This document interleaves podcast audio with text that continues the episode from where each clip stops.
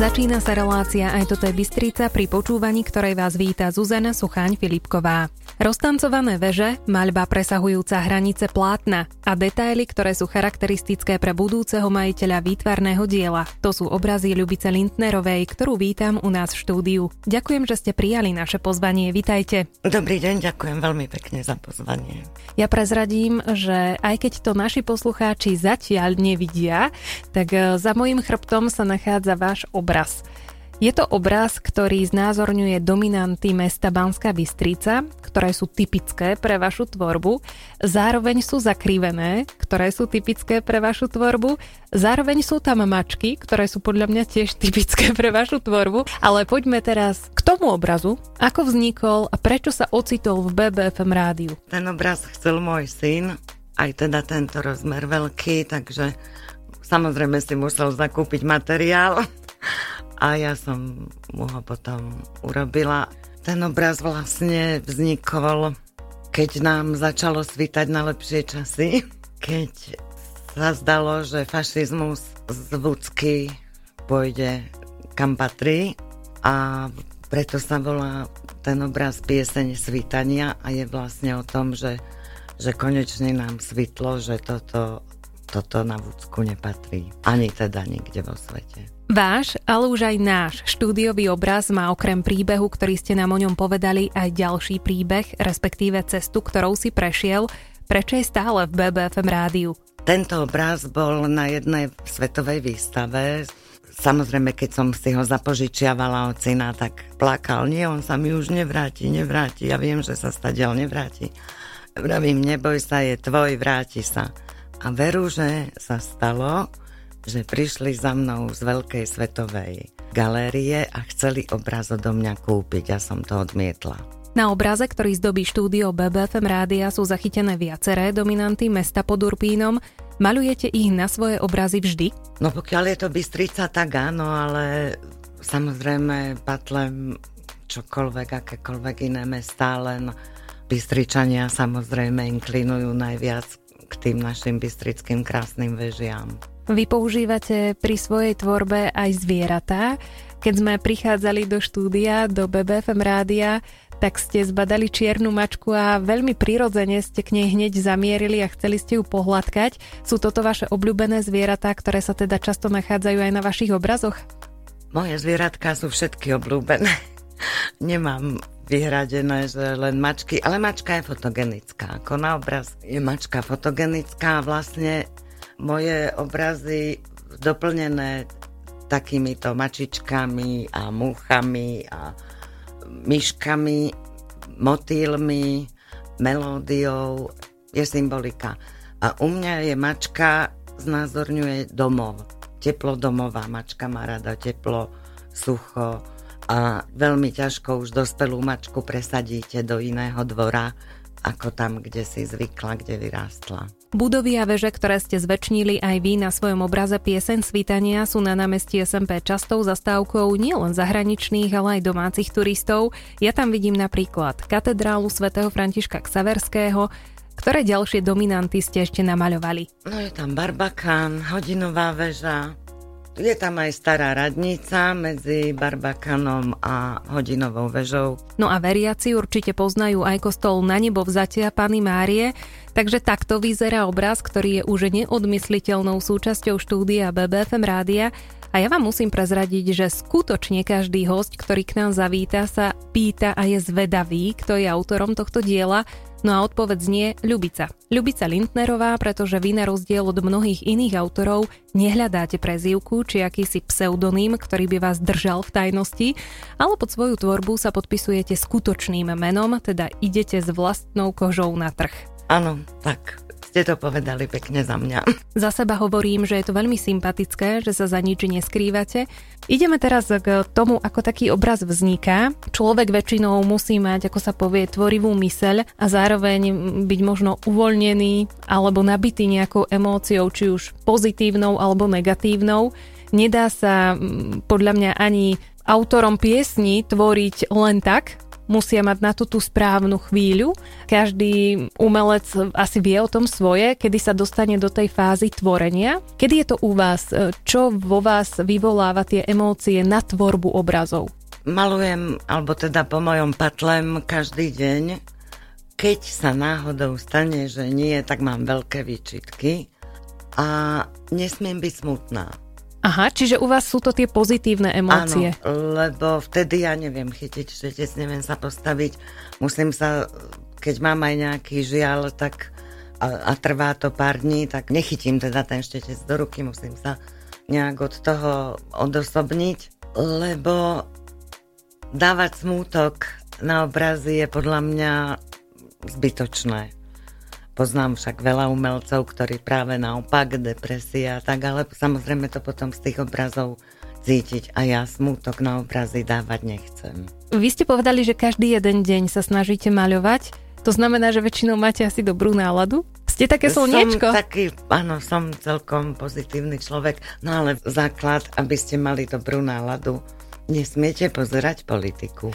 Áno, politika je síce vtipná, ale skôr tak tragikomická. Tragikomicky. Občas aj na mojich obrazoch teda znázorňujem tú tragikomičnosť, to je, to volám obdobie bláznov, no ale politiku nemôžete veľmi študovať. Ja som našu televíziu nevidela už možno aj 15 rokov. Pozerávam len dokumenty o prírode, o vede, o vesmíre, o archeológii, vykopávky, toto ma fascinuje. Zvieratka samozrejme. Ako sme už spomínali, na vašich obrazoch sú okrem historických budov aj zvieratá, napríklad veľmi fotogenické čierne mačky. Čo je ešte predmetom vašej tvorby? Naozaj neviem ani kde začať, to sú stovky obrazov, možno, možno už aj cez tisícku lebo nie všetky mám samozrejme zdokumentované. Dnes už je to jednoduché, každý máme mobil v ruke, ale Prahu som rada malovala, veľmi rada, Banskú šťavnicu.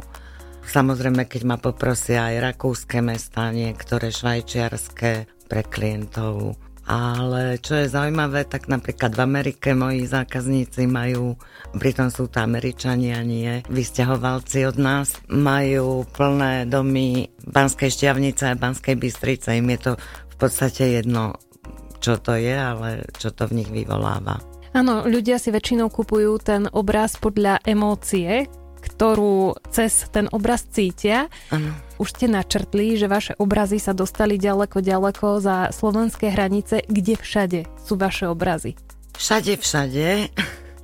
Okrem Austrálie na každom kontinente.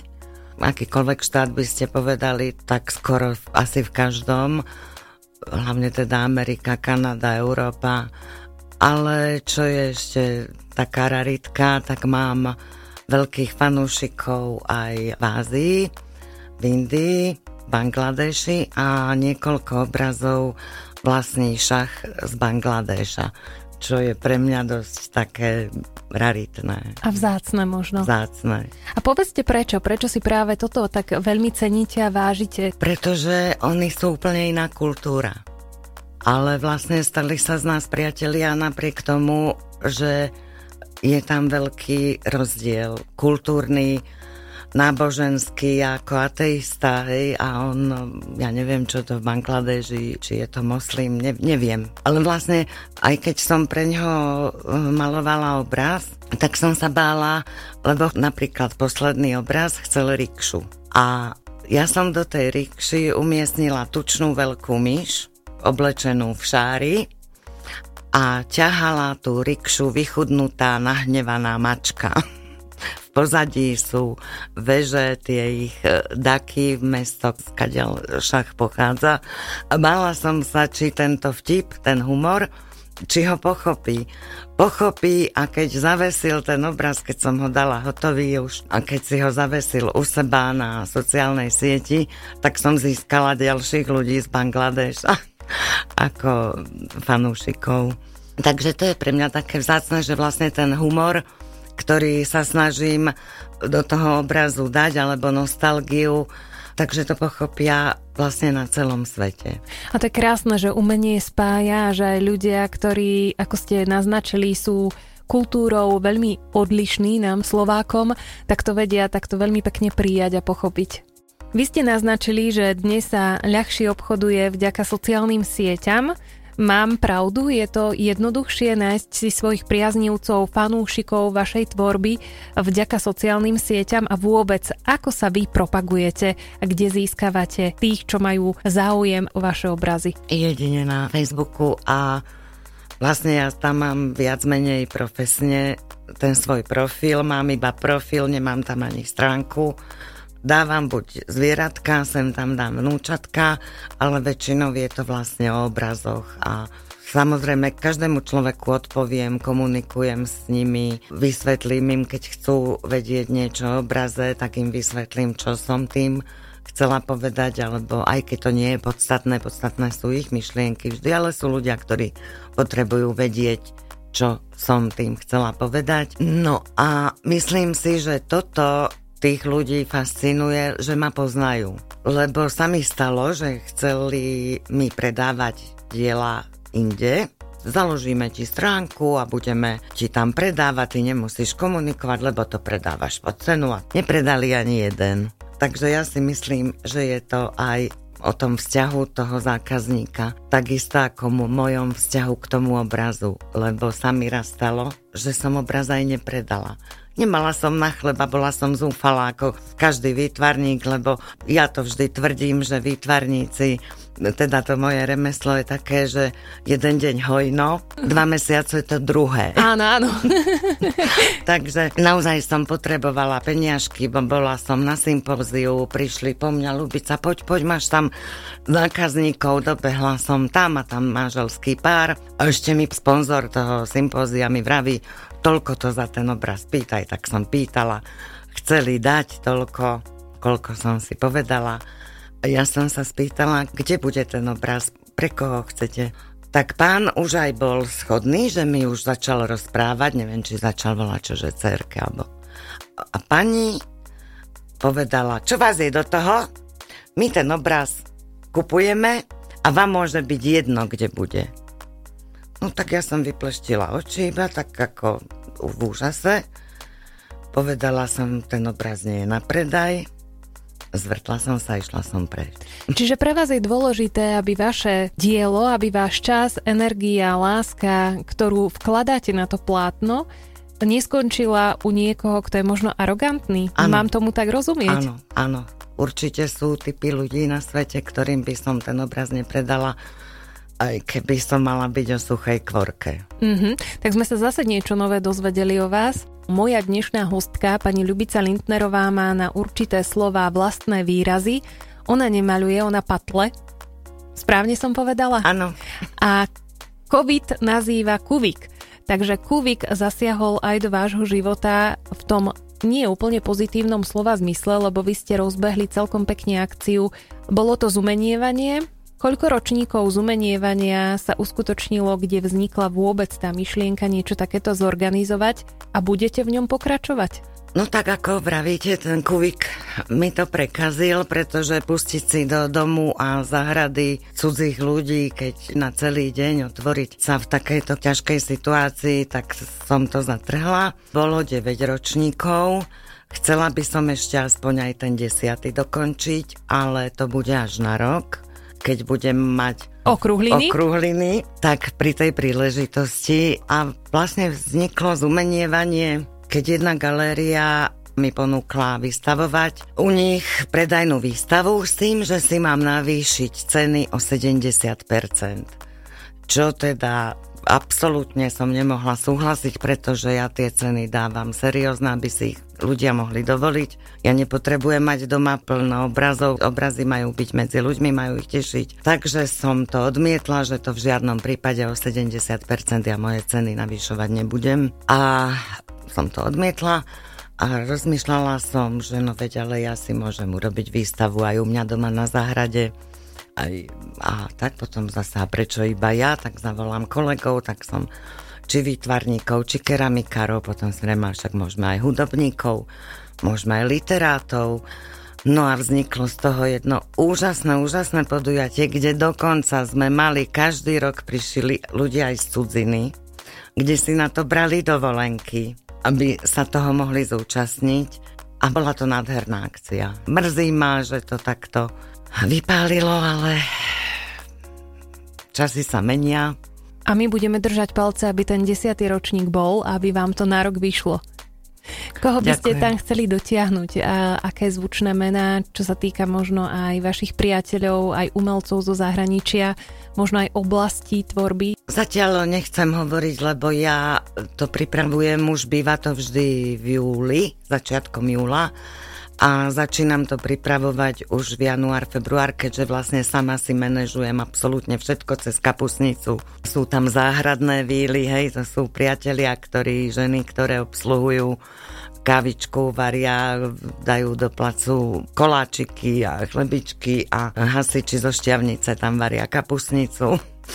A, tak, takže už vlastne v tom januári musím začať, aby si aj bukovali umelci termín a takže naozaj momentálne viem jedine moje meno a ešte jedného výtvarníka, ktorý vlastne tiež má ten rok mm, okrúhliny. Tak sme sa takto rozhodli, že nebudeme žiadne vernisáže robiť, ale urobíme zumenievanie. Tak sa tešíme, vieme aspoň, že tam bude Ľubica Lindnerová a ešte jeden, ktorý bude oslavovať okrúhliny umelec. A... Môžem povedať, ano? je to Ivan Bíreš. Pozdravujeme ho a tešíme sa, veríme teda ešte raz a dúfame, že to vyjde. Mojím hostom je Ľubica Lindnerová. To, čo ste mi prezradili počas hudobnej pauzy je, že nie je to len plátno, na ktoré malujete, na aké teda materiály dávate svoje pocity, lásku, na čo všetko malujete? Malujem na staré gitary, husličky, postelné čelá zo starých postelí, tie drevené čelá, mlínčeky, no všetko, čo čo si zaslúži ešte druhú šancu, aj keď som niekoľko gitár popatlala aj muzikantom, funkčných gitár. Že e, nie je to gitara, na ktorej sa už nedá hrať, ktorá sa len zavesí na stenu, ale na ktorej aj hrávajú dodnes. Poďme teraz na ten spôsob, ako taký obraz vzniká a vôbec majú prívlastky aj tancujúce obrazy, tak pokojne o tých príbehoch nám teraz porozprávajte a prečo sa volajú tancujúce, alebo prečo si ich tak možno už viacerí vaši fanúšikovia nazývajú. Ono to vzniklo tak, toto moje roztancovanie ja som vždy pred rokmi, ale už samozrejme, ja neviem, 20-30 rokov dozadu, vždy som dávala dôraz na staré hrady. Lebo keď sa pozriete na starú budovu, hlavne humná alebo staré chalúbky, nemajú ten krov, tú vrchnú časť rovnú, ale už sú pod tou tiažou veku prehnuté. A aj sa stavali, aj veže nie sú postavené ako panelák, tiež majú v tej základni širší ten priemer. Ale ja som to vždy zvýrazňovala.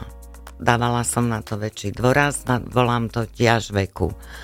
A potom som si povedala však, ale ja môžem ešte viac, ešte viac a môžem ich roztancovať a tým, že ich rozpohybujem, im dám život. Môžu sa rozprávať, môžu si šepkať, môžu tancovať. Ale to tancujúce veže, to si vymysleli ľudia pred rokmi, keď som teda s tým pomaličky stále viac a viac začínala. Vaše diela, na ktorých zachytávate dominanty, ľudia nazývajú aj tancujúce. Vaša tvorba nekončí len na plátne, ale pokračuje aj na rám obrazu. Každý váš výtvor je tiež príbehom. Kde čerpáte pre vašu tvorbu inšpiráciu? Tak príbehy zo všadiaľ. Od vás, keby som sa niečo dozvedela na ulici, na sociálnej sieti, hej, minule mi jedna zákazníčka vraví, keď vidím tie vaše obrazy, tak veže býva teraz v Čechách, tak mi to vždy pripomenie rande pod vežou. Tú ranu, ako to povedala, ja som si predstavila rande pod vežou už je na Patlany Takže vlastne toto všetko ma inšpiruje a takéto príbehy, kým ale, alebo mám psíkov samozrejme, no takých dosť veľkých a teraz si predstavte vlkodáv leží pri miske v lete na terase a spod dreva výzlezie malá myška a utekala k miske, zobrala si granulku a zase utekala pod drevo. O chvíľku zase a Alfa sa len tak ako pozerala na ňu jedným okom a nič za ňu nehlo, však zober si nie. Daj si aj ty. No, tak napríklad tak vznikol obraz, ale to bolo o Kocúrovi, Filipko a drzá myš.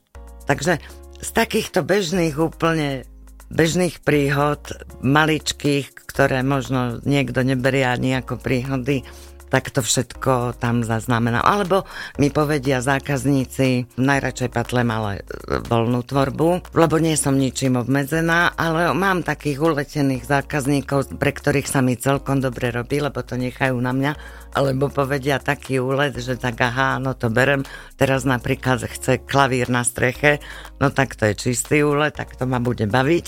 Už som začala na tom robiť. No tak, takže mi povedia niečo, nejaký príbeh a ja sa snažím ten príbeh do toho obrazu zakomponovať. Ešte sa ich aj pýtam, je taká partia chlapov, ktorí si dávajú ku sviatkom moje obrazy. A to vždy prídu a povedia mi niečo o tom človeku. Je to lekár, má rád New York, má rád Žilinu, má rád, toto je veľký humanista pomáha ľuďom, ako aj všetko možné, e, srdce na dlani, porozprávajú mi o ňom a ja sa to všetko snažím tam zachytiť, potom ešte prípadne im zavolám, a čo má rád, aký šport. A aj detailík z toho športu tam napríklad zakomponujem, alebo rád číta, tak niečo, niečo také sa tam snažím vystihnúť, aby to vystihovalo toho človeka. Čiže keď také obrazy aj zavesím eh, na Facebook, tak eh, síce sa ľuďom páčia, ale nie každý rozumie, čo tam je. Len ten, pre koho bol robený, vie, aký príbeh je na tom obraze zachytený. Ešte stále počúvate reláciu Aj toto je Bystrica. Mojím hostom je výtvarníčka Ľubica Lindnerová. Už sme sa dozvedeli, že na to, aby ste mohli tvoriť, potrebujete pozitívnu emóciu. No mňa by teraz zaujímalo, po kom ste zdedili tento talent, či máte v rodine alebo vo vašom blízkom okolí niekoho, vďaka komu milujete umenie. Starky vlastne, starý tata rysoval, navrhoval, robil projekty, on vedel kresliť, ale nevenoval sa kresleniu. Ale môžem povedať, že s veľkou časťou prispel k tomu aj on, pretože keď som bola malá, veľmi malá, neviem, dosť malá, tak mi darovali jednu knihu, kde sú zviazané staré výtvarnícke noviny 1782.